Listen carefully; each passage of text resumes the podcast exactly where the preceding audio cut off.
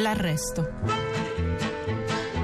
Un giorno funesto di fine febbraio millenovecentoquarantaquattro vedemmo mio padre rientrare stranamente dal lavoro a metà pomeriggio, scuro in volto, accompagnato da un carabiniere con il fucile. Il carabiniere era stato mandato ad arrestarlo sul posto di lavoro ed aveva consentito ad accompagnarlo a casa per prendere la roba. Doveva portarlo in caserma. Mio padre raccolse pochi stracci in una coperta. Piangendo ci salutò ed abbracciò tutti. Tirò fuori dalla tasca cento lire, frutto dei suoi faticosi e celati risparmi. Li dette a mia madre, pallida in volto ed impietrita dall'evento. Si avviò con il carabiniere armato verso la caserma.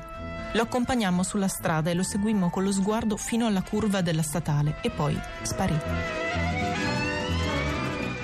Non posso dire come trascorremmo quella sera. Non me lo ricordo. So però che al nostro dolore rimase completamente estraneo il pensiero che saremmo rimasti senza mezzi di sostentamento, come gli amici del cortile avevano commentato il giorno dopo. Nostro padre era stato arrestato perché di razza ebraica e dai carabinieri e non era più con noi. Tutti sapevamo quanto soffrisse in quei momenti per avere dovuto abbandonare la famiglia al proprio destino.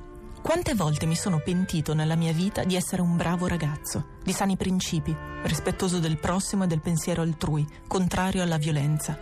Quante volte mi sono odiato, perché in quel momento non mi è venuto in mente di assalire il carabiniere con una pietra, un bastone, o comunque di farlo fuori insieme a mio fratello Ede. Mi sono lasciato portare via il padre, come un imbecille, uno stupido, anche se non potevo nemmeno lontanamente immaginare quale sarebbe stata la sua sorte. Avevo il dovere di fare qualcosa per lui e non l'ho fatta.